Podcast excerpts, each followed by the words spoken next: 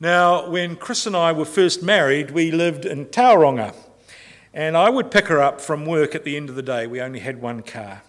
And outside her workplace was a big evergreen tree surrounded by concrete in the middle of the commercial area of town. You might know a tree like that. And as the sun started to go down in autumn and winter, the tree would become alive with bird song. Um, as all these different birds came and roosted there for the evening. It was such a vivid memory of such a joyful sound. Now, it may have been that it was connected to the fact that I was a newlywed, and looking back with romantically tinged glasses, that I associated that joyful sound with the expectation of seeing my darling and beautiful wife again. And you know, as I wrote this, I couldn't help but think of that old carpenter's song Why do birds suddenly appear every time you are near? Just like me, they long to be close to you. Whoa, well done. Chris said that she was very pleased not to be in when I sang that.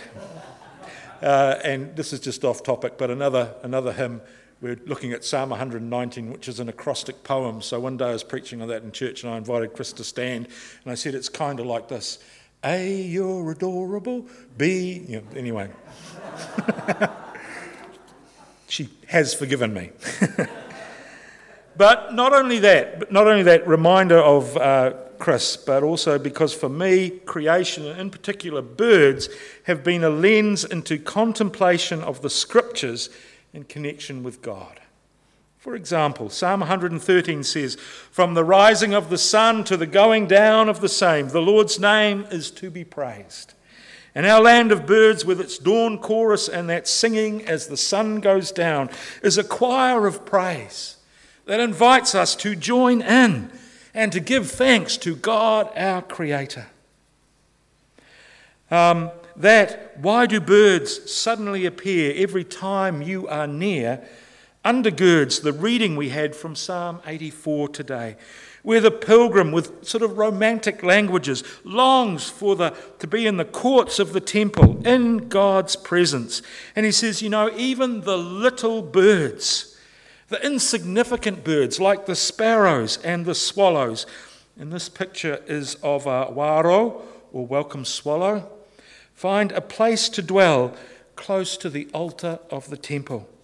They desire close to be to be close to their creator, and they are welcomed and cared for by God.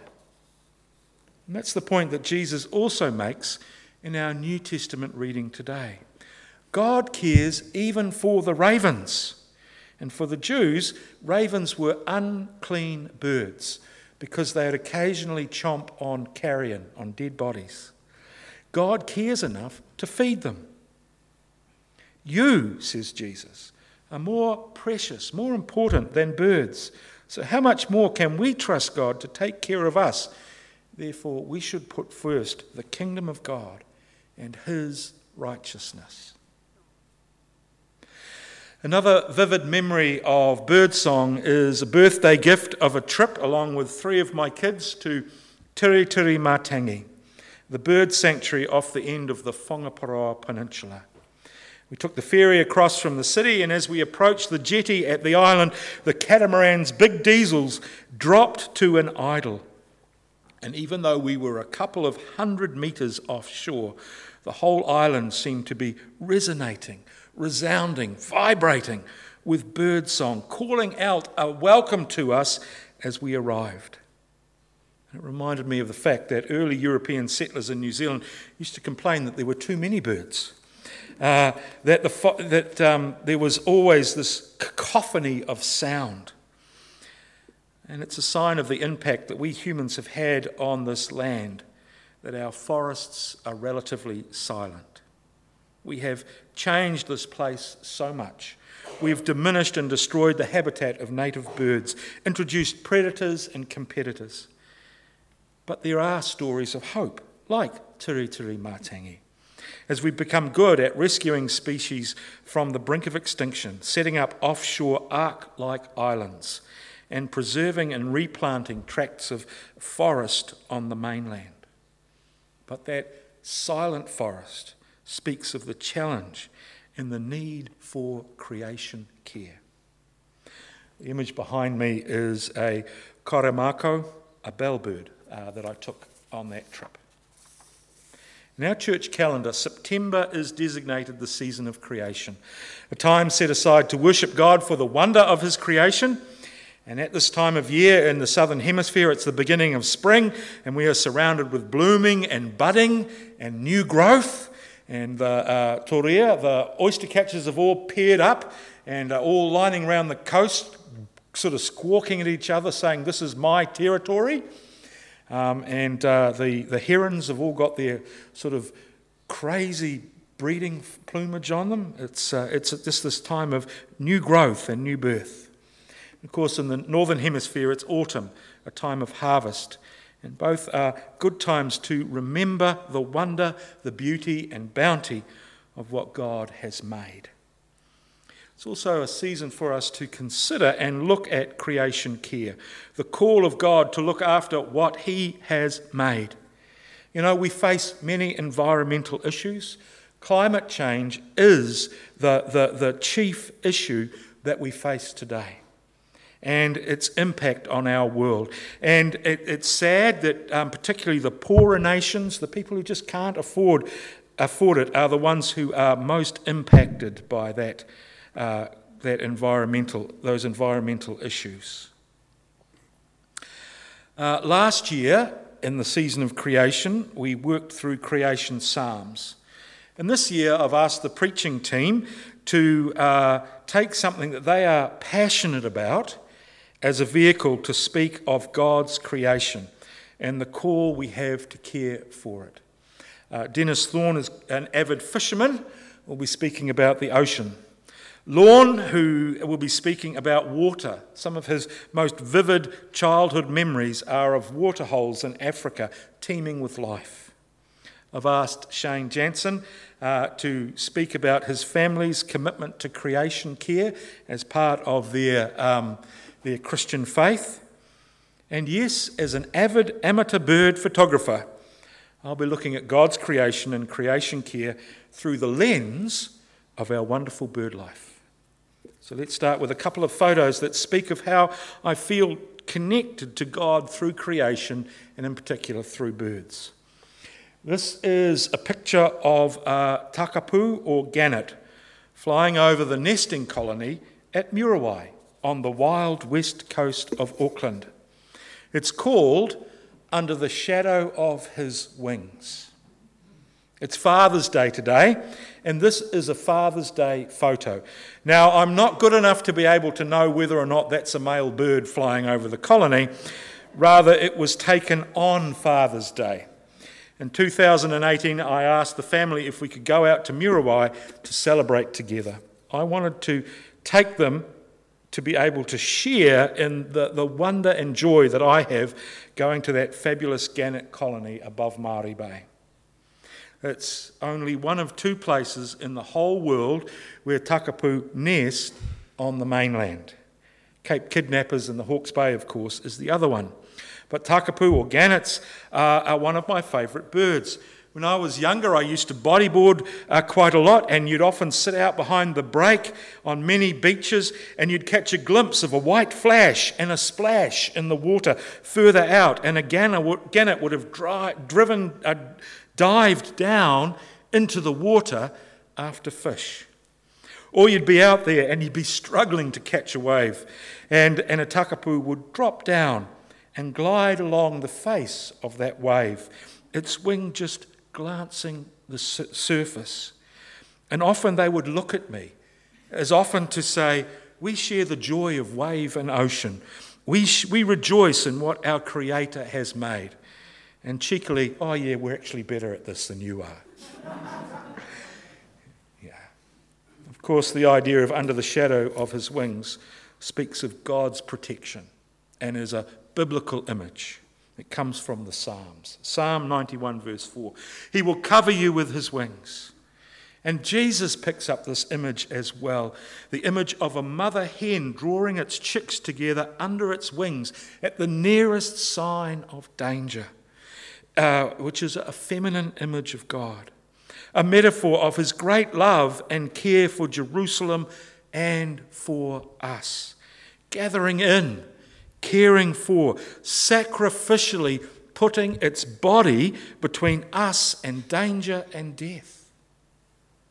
Of course, Jesus used that image the week before the crucifixion, the greatest example of spreading wings and putting himself between us and danger and death. But also in Deuteronomy 32:15, Moses uses the same image in a different way. He likens the way the Spirit of God had led and encouraged Israel to be God's people in their desert wanderings to a mother eagle hovering over her nest, encouraging her young to fly for the first time. And then, as they tumbled out of the nest, sweeping down to catch them and bring them back to the nest before they hit the desert floor below. Repeating this process again and again until they learn to fly. A wonderful image of how the Holy Spirit sort of disciples us and grows us in Christ. And we're talking about creation. And Rob Yule, former moderator of the Presbyterian Church of Aotearoa, New Zealand, in his book The Holy Spirit as Person and Power, points out that that word for hovering is the same one used of the Holy Spirit in Genesis chapter 1, where we are told the Spirit of God hovered over the void. God the Father had spoken his word and made everything from nothing. And Rob speaks of the role of the Spirit in creation as like the beating wings of the eagles, compelling the eaglet out of the nest into the abyss. So the Spirit of God impels and oversees the initial development of the universe, launching it forth to guide its journey, making it the life sustaining place that it is, making it the beautiful and wonderful and good creation that it is. Um, Rob also mentions the fact that astrophysicists have worked out that the universe is expanding at just the right rate to sustain life. If it expanded any faster, matter would not be able to form together to make galaxies, planets, or our bodies. You know, everything would remain a vapor. Any slower, and it would collapse into a formless mass, and there wouldn't be able to be any life. You know, humans wouldn't be able to breathe or move. And the precision of things, even at that cosmic level, to make the cosmos a life sustaining place, is evidence of the Creator's hand or the wing beat of the Spirit to make God's good creation. The second photo, and I'm trying not to overburden you here. Chris came up with that pun, it's her, it's her fault. is this one of a kereru, a New Zealand wood pigeon. And I've always had problems taking photos of these birds. I went to take a photo of one the other day and it turned round. It looked at me like, uh uh-uh, uh, and turned round and showed its back to me. This one was a captive audience. It was taken in the aviary at Auckland Zoo, so it's kind of a cheating shot. Uh, but they have played a significant role in my life. Following the advice of my favourite Christian author, Leonard Sweet, in his book Soul Salsa, I, I had started to use visual signs in the world as reminders to stop and think about God and to thank God. And uh, with the kereru, I saw it as close to a native dove as we get. And in Scripture, the, the dove is a symbol of the Holy Spirit. So every time I saw one, I'd, I'd give thanks to God for the presence of His Holy Spirit, the abiding presence of God within His people, made possible by Jesus' life, death, and resurrection. And kereru started turning up at significant times and places. Now, my time at Knox down in Dunedin was rather a dark time. I found it really difficult and challenging. And one day I was in this very dark mood and I looked out my study window. Uh, it was a beautiful bay window with a panoramic view down from Opoho over South Dunedin to the very cold blue Pacific. And that wasn't enough to cheer me up. But sitting on the power lines, looking straight in at me, were three kēreru. Three. Significant Trinitarian number. And I thought, you know, I just sensed God say, you know, I've got you. I'm interested. I'm here. You are in my sight. And I just found that really encouraging. There was another day uh, when we were in Dunedin, uh, Isaac was born. And, um, you know, uh, the first thing that goes through a man's head when you go from three children to four is, oh no, I'm going to have to sell the car and buy a van.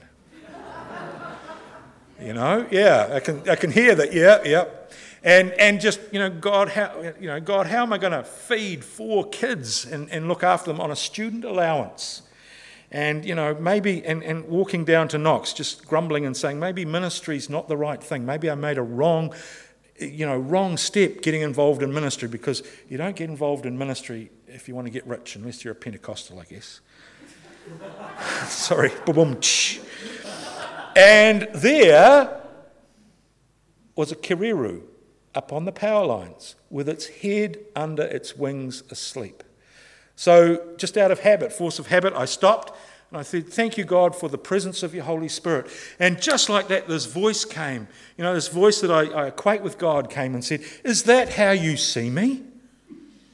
Asleep in the sun? You know, asleep on the job? And I thought, Wow, good point, God. You know, okay, I've got to trust you.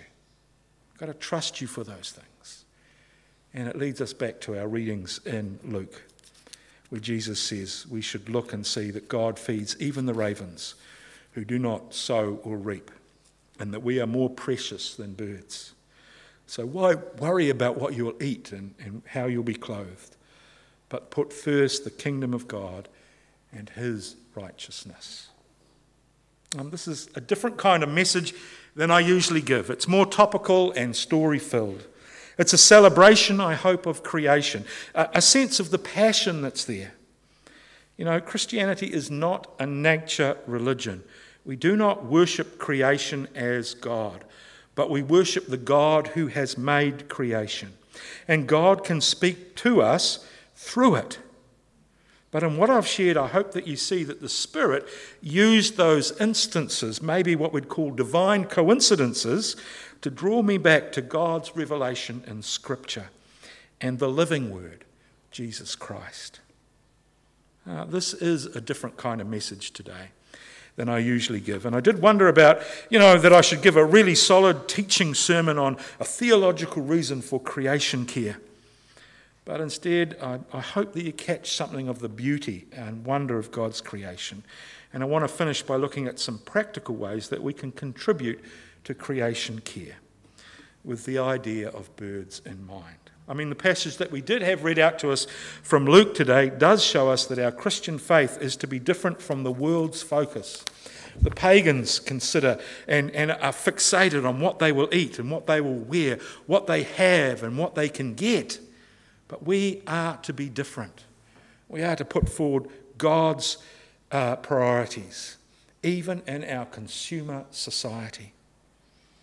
And I would say that creation care fits well with that um, as we look at the establishment of God's rule and reign. So, quickly, two other photos that I feel really challenge us about the impact that we're having on the created world and on birds, and hopefully some practical ways that we can make creation care part of our life. Uh, I've kind of taken the global approach here. Um, global is a word that was coined back in the 1970s when ecological problems first became a challenge.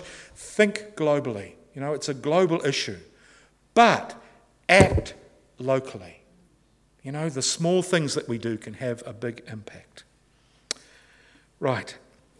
The first is of a, a juvenile ta- tarapuka, or black billed gull. It was taken off the Taumanu Reserve in Onehunga, which is itself an award winning environmental development, where the rock and the soil and the, the rubble from the Waterview tunnels were used to reconstruct the, the beaches along the Manukau Harbour at Onehunga. And it's become a place where bird life has started to flourish again. Uh, but in this bird's beak is a plastic bead that it has mistaken for some kind of food. And it really picks up that, that challenge of uh, plastics and uh, waste in the environment. I mean, the number one problem facing birds is the destruction of their habitat. But then um, the other is issues of how plastic and other human waste and stuff that we throw away impacts on them as well. And I guess a very simple way is for us to reduce our use of such things, reduce our use of plastics, reduce our reliance on fossil fuels, um, and that will have a positive impact on creation and bird life. Very simple, easy steps. Recycling, choosing eco friendly brands, not littering.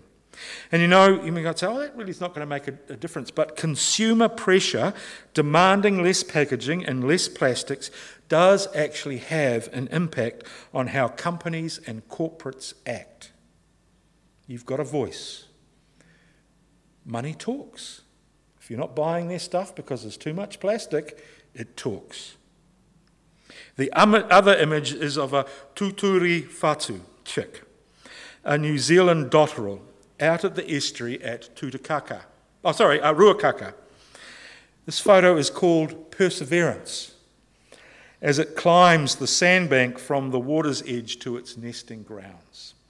And when I, I thought of that photo, this little fluffy dot, you know, climbing this, this steep hill, I couldn't help but think of the passage in James about perseverance leading to um, uh, perfection and maturity in Christ. Uh, are endangered birds, and it's great to see that many sandbanks and estuary mouths are set aside and protected for them. And one sign that they're actually coming back is the fact is, is if you walk around the Hatea River Loop at low tide, that there are in actual fact a group of urban dwelling dotterels that you can actually see um, a, a, around the, the, the Hatea River Loop, which is really great. But the problem is, I often see people simply walking through these areas that have been set aside or having dogs off leashes around these areas. And I've even seen tyre tracks through these areas. I guess it's very simple, just simply to say we need to value these places and to look after them. And if it's just simply a matter that we stop behind the barriers and we don't go continue walking past or we're aware if we take our dog on the beach that, you know, the, the ends of beaches by estuaries is probably not a good place to have your dog. It's a good idea. Um, just one simple thing I do as a bird photographer is that I always walk around those places, um, particularly uh, below the high tide mark, not to disturb nests and nesting sites. And the fact that you're lower than the birds actually gives you a good angle to take photos of as well. Okay. And I could talk of other things. Um, you know, uh, I love going out to Onerahi and seeing the predator free Onerahi signs. And, you know, the local endeavours to lessen and eradicate in New Zealand pests and predators that we have introduced into the environment. And when we first moved up to Whangarei, we lived in the flat under Glenys Curry's house, and it was amazing for us Aucklanders to hear just occasionally a, a Kiwi calling off in the distance in the bush. A sign that maybe that attempt to lessen predators in the area has been had a positive impact. Uh, I have to be careful when I say that because we own a cat. I'm a cat person. But we've always tried to be responsible cat owners. We've spayed them, we've fed them well. And the one cat that we had that was a prolific hunter, we made sure she had a bell on her but um, I think she just managed, learnt to walk on three paws, holding her bell quietly. You know, I, I think, yeah. Hmm. Uh, you know, there's also getting involved in tree planting and other efforts to reforest as positive steps. And I really love uh, talking to farmers who have set aside forest land on their, on their farms in the Queen Elizabeth II Trust. You know, set it aside for children and for perpetuity. Next year, I'm hoping as a church that we can find a doable project to coincide with the season of creation. So we don't just talk about it, we, we do something as well. Scripture invites us to consider the birds, to reflect and allow creation to point us to our Creator, for the Spirit to use it to remind us of God's goodness and grace. So, can I encourage you today to consider the birds? In both passages we had read to us today, the emphasis is on God's care and God's provision, even for these small animals. And you know, we too can know that care and that love. As it says in Psalm 84, we can know God's closeness and abiding presence, not just in the temple, not just here, but because Christ dwells with us through the Holy Spirit in the whole of life. In Luke, we know of God's provision which allows us to focus on God's kingdom and his righteousness, not to be fret or be consumed with our needs or worse, our wants, as many are wont to do. And I just want to leave you today that, you know, if there are things in your life that, you know, today you feel are over the top and you, you, are worrying, is, does God really care? Or finding it hard, you know, to uh, be able to focus on those things, that we have a prayer team that would love to pray for you. You are more precious than birds. God cares for you. And the other is just to simply leave you with an invitation that that care that God has for us calls us to care for our neighbours, to love as we have been loved, and also to care for creation.